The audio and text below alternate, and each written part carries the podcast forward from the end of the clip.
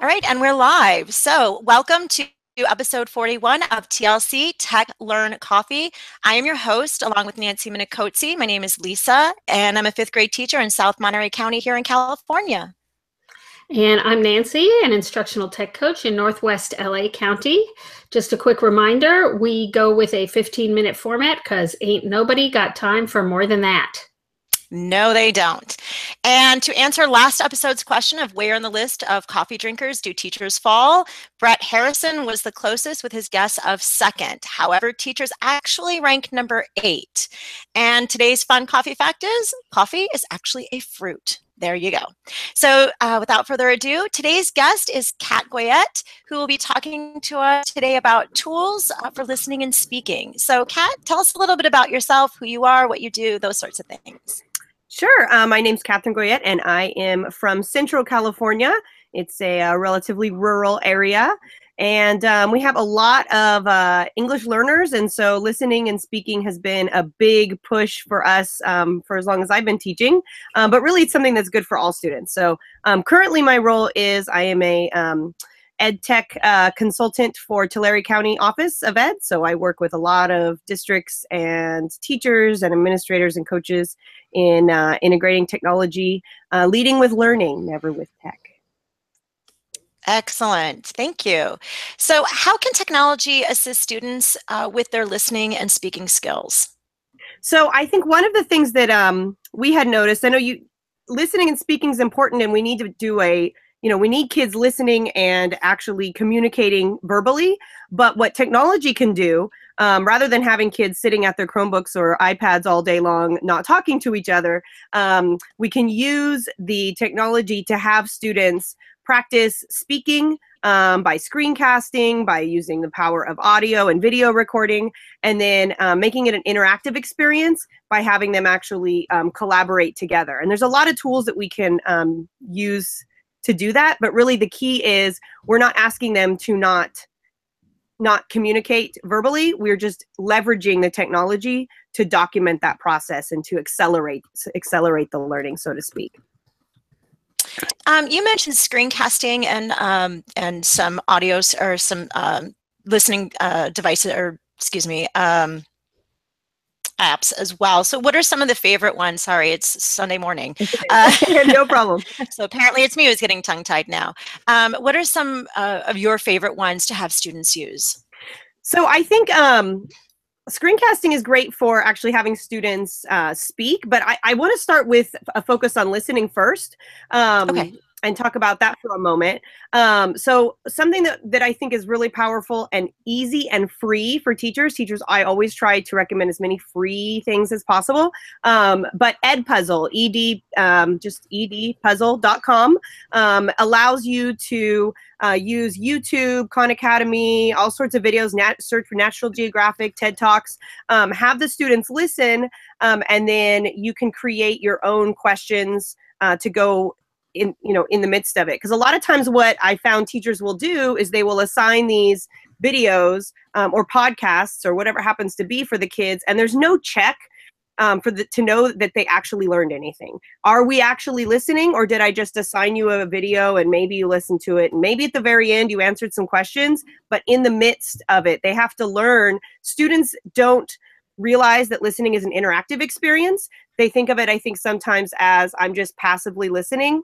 And in order for it to be interactive, they have to actually answer questions. They need to actually participate as a listener. And so um, Edpuzzle is a free tool that allows us to do that. It's also very simple. I've had people that have said, Catherine, I am not techie, and I was able to figure it out. So I love to recommend that one. It also integrates with Google Classroom very easily. And so you can assign um, assign these assignments directly to Classroom, which is awesome. What a great tool. Yes, Edpuzzle. Um, the, as you've said, um, you know, you have a lot of English language learners, as do I as well in, in my area too. Um, these tools are only for certain groups of students or can they really be benefit all students?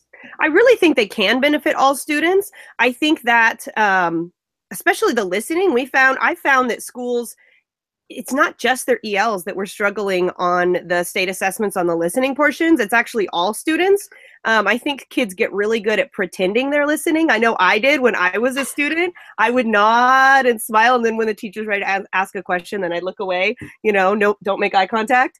Um, but they get really good at that, and um, so I, I think it's that's important for all students. I think speaking is a good skill for all students as well, but I think especially for ELs, if you can uh, have them listen to their speaking by using screencasting or another sort of um, you know video recording uh, then that really helps them to hear the pronunciation and to have that instant formative feedback um, so so i do believe that it's it's good for all kids but for els especially the um, the emphasis on speaking is is big um, and technology can really help us with that I agree, especially about the listening. I've caught several of my students when you know they're they think they're like, oh, and they get that down by fifth grade. They do the oh yeah, oh, yeah. and they have no clue, and you know I have to call them out on that as well. Sure. Um, so, um, have you used um, Flipgrid? I know Flipgrid is a new tool that um, I'm starting to use in the classroom as well. So, what has your experience yeah. been with Flipgrid? I love Flipgrid. I really don't have uh, too much experience in it as a as a teacher, to be honest. Um, but I know it's a it's a great tool, and what's great is you get quick little snippets. Um, they're able to record something quickly, um, and what's really cool about it is the collaboration um, features. The fact that they can comment on each other's um, speaking and, and all of that. Um, with that, something that I have found is really helpful is a lot of a lot of teachers will have students um, speak in front of the class, give a group project, something like that.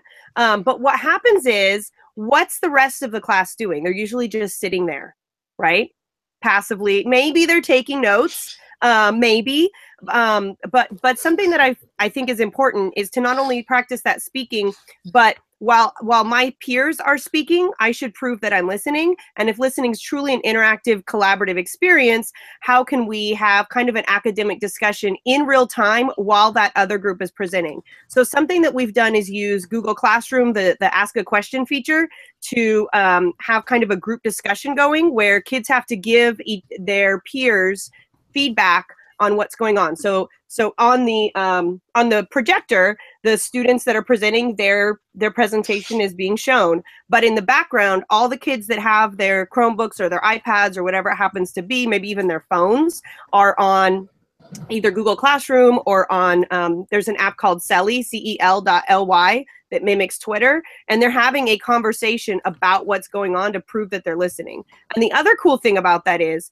maybe my teacher knows that I don't listen and I don't take notes, but do I want the rest of the class to know? And so if it's like you're on blast, everybody's answers are being shown, then there, it's more likely that there's going to be a higher participation rate as well.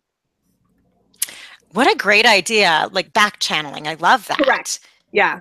I mean, we right. do it um, as ed tech people. We do that at conferences. We're all on Twitter, you know, with a hashtag, and so all you're doing is taking that concept into the classroom.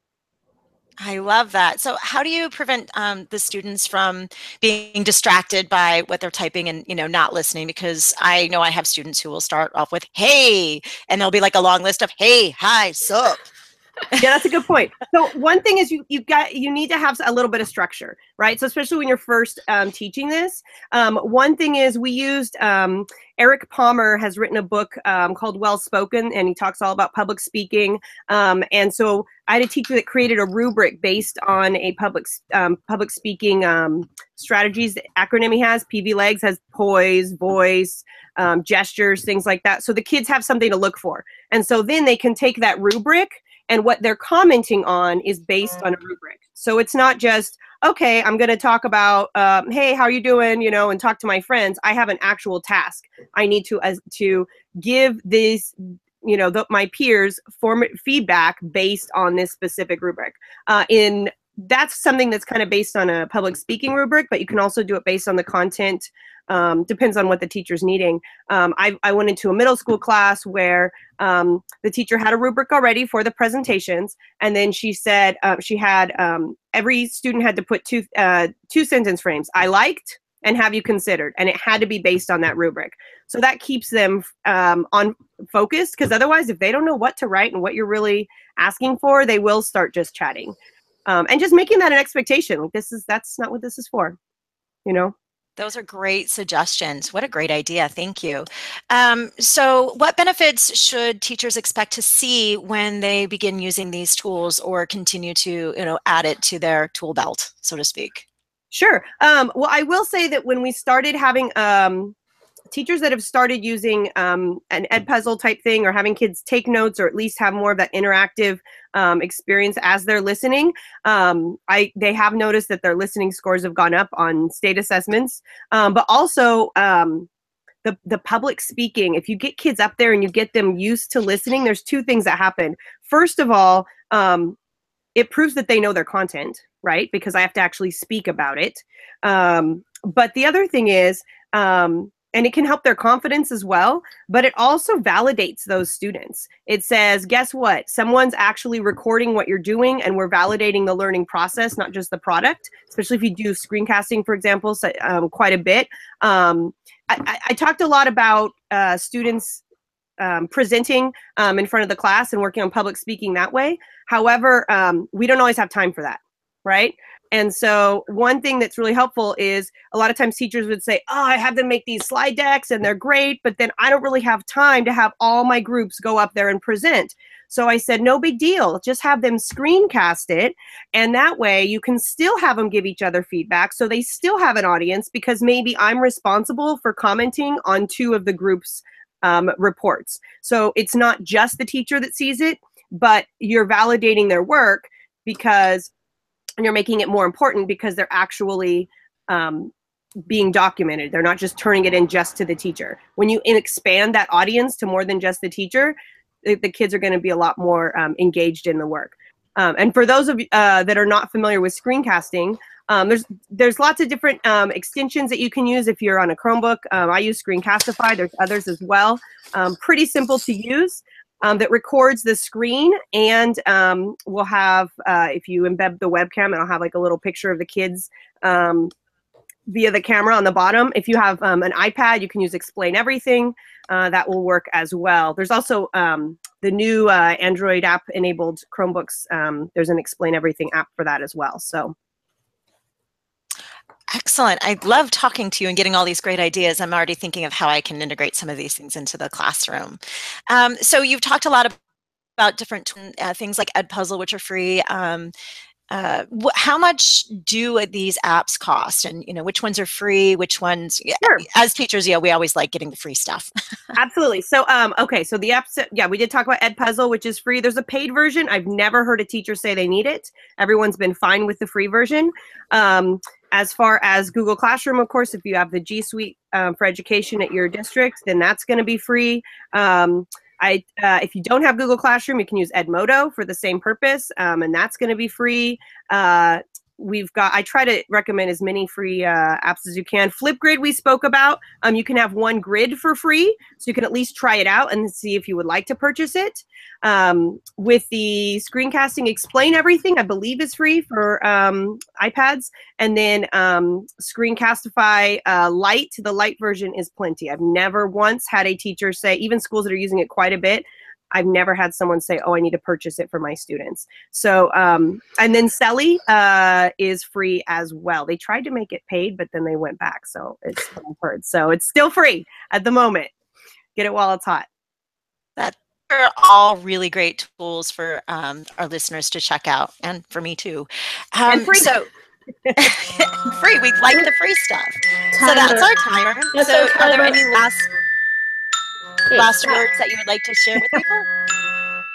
Okay, Nancy's going to stop that. Eventually, it was stopping. Yeah, no, I would like to chime in that I happened to see when Edpuzzle introduced their paid version, and they are committed to having it be free for teachers forever, is my understanding. It's if your district wants to purchase it and you get some extra, I think, library features or something like that. They just came up with uh, curriculum as well. There's like this new, like this week or something. I don't know if you'd yeah. seen that, but that part I think uh, is is the paid version as well. But there's plenty you can do um, for, with with the free uh, the free version for sure. Yeah, and I know with Flipgrid, the free version doesn't allow the students to comment back and forth. They can just have the likes and and and whatnot. So I know the paid version allows the students to have a video uh, commenting back as well. Right. Um, so to all of our listeners, thank you so much for listening. And if you enjoyed the show, please leave us a comment to let us know. Tonight's comment question, or actually this morning's comment is which of today's tools or strategies are you going to explore? Uh, do you know of any other tools uh, or strategies that would go um, great with this? So make sure that you leave a comment below on our YouTube. And join us Monday, December 4th, when our guest will be Ashley Cooper, and she'll be speaking about the Nobody Eats Alone program that she started at her school. Uh, please don't forget to subscribe to hear more about easy ways for you to innovate in your classroom. And remember, we're always looking for guests to share the great things they're doing in their classrooms. So if you know someone who fits the bill, or maybe it's you, please visit tlc.ninja and complete the contact form to let us know. Thanks so much for listening. Thank you.